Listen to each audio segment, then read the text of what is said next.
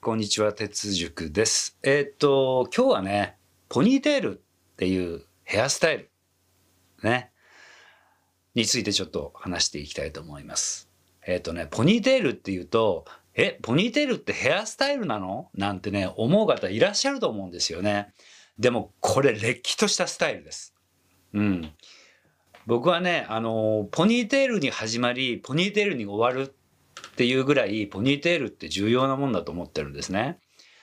で最近ってなんかそれポニーテールにすればなんてすごくこのポニーテールっていうのがなんかすごく簡単なような感じに言われたりしてるのがちょっとね気になっているんではあるんですけどもあのポニーテールってスタイルはものすごいいろんな要素が入ってるわけですよね。ヘアスタイルをこう作る上で。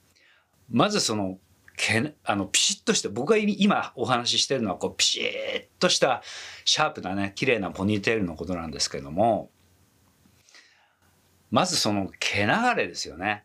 うん、毛流れの方向まあそれがハイポニーテールにするのかあのオーソドックスなねゴールデンポイントで結ぶポニーテールなのかもしくはそのボンの久保っていうのかな？このボンの久保のところで結ぶポニーテールにするのかでまあもちろんねそれぞれまあ大きく分けてハイポニーテール、えー、ゴールデンポイントのポニーテールボンの久保のポニーテールって3つに分けられると思うんですけどもその縛りのポイントがね。うん。まあ、どれをとってもねやっぱり大事になってくるのが毛流れ。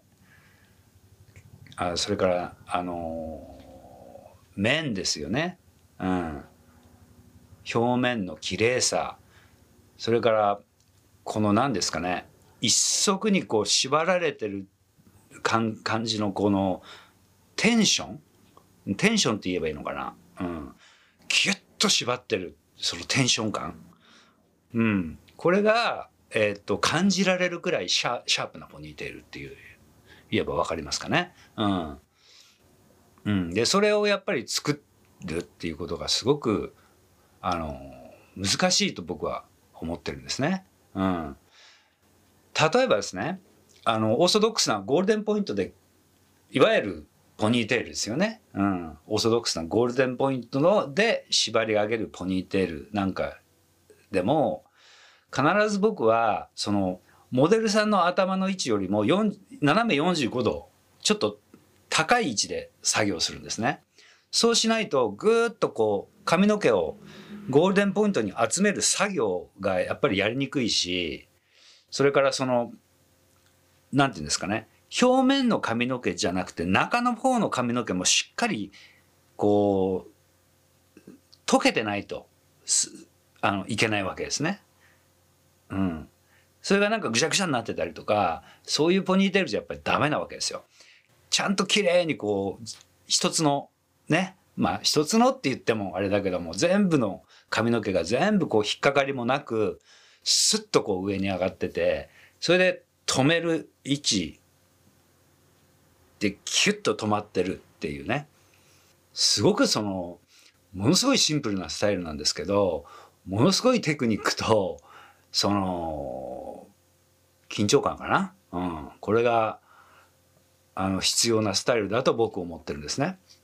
うん、で僕なんかはそのゴムをそのね毛流れがやっとここでねギューッと「あ来ました来ました。来てる。いいいい感じいい感じ」って言ってる時にゴムをそこでまあ一足で縛るわけなんですけどもその時なんかはね多分ねあの他から見てたらあもうもう声がかけられない。僕に声がかけられないくらいものすごいその緊張のオーラを発してるはずなんですよね。うん、それぐらい集中力が必要なんですよ。あの何ていうんですかねお相撲さんがこう曲げを言うじゃないですか。うん、あの床山さんって言うんですか。だからああいうあれにちょっとね近いような感覚があると思うんですよね。僕まあ僕床山さんになったことがないんでわからないんですけどもなんかねあのそんな感覚感覚近いあの世界の教師になるんですよね。うん、ですからねあの、えー、ポニーテールをしっかり作れるっていうことですね。ポニーテールをしっかり作れることによって確実にあのなんですかねランクが上がるっていうんですかね。自信がつく。ランクが上がる。人からの見る目も変わる。っていうことだと思います。うん。で、そうやってね、シンプルなスタイルほどやっぱり技術が問われてくるわけなんですよね。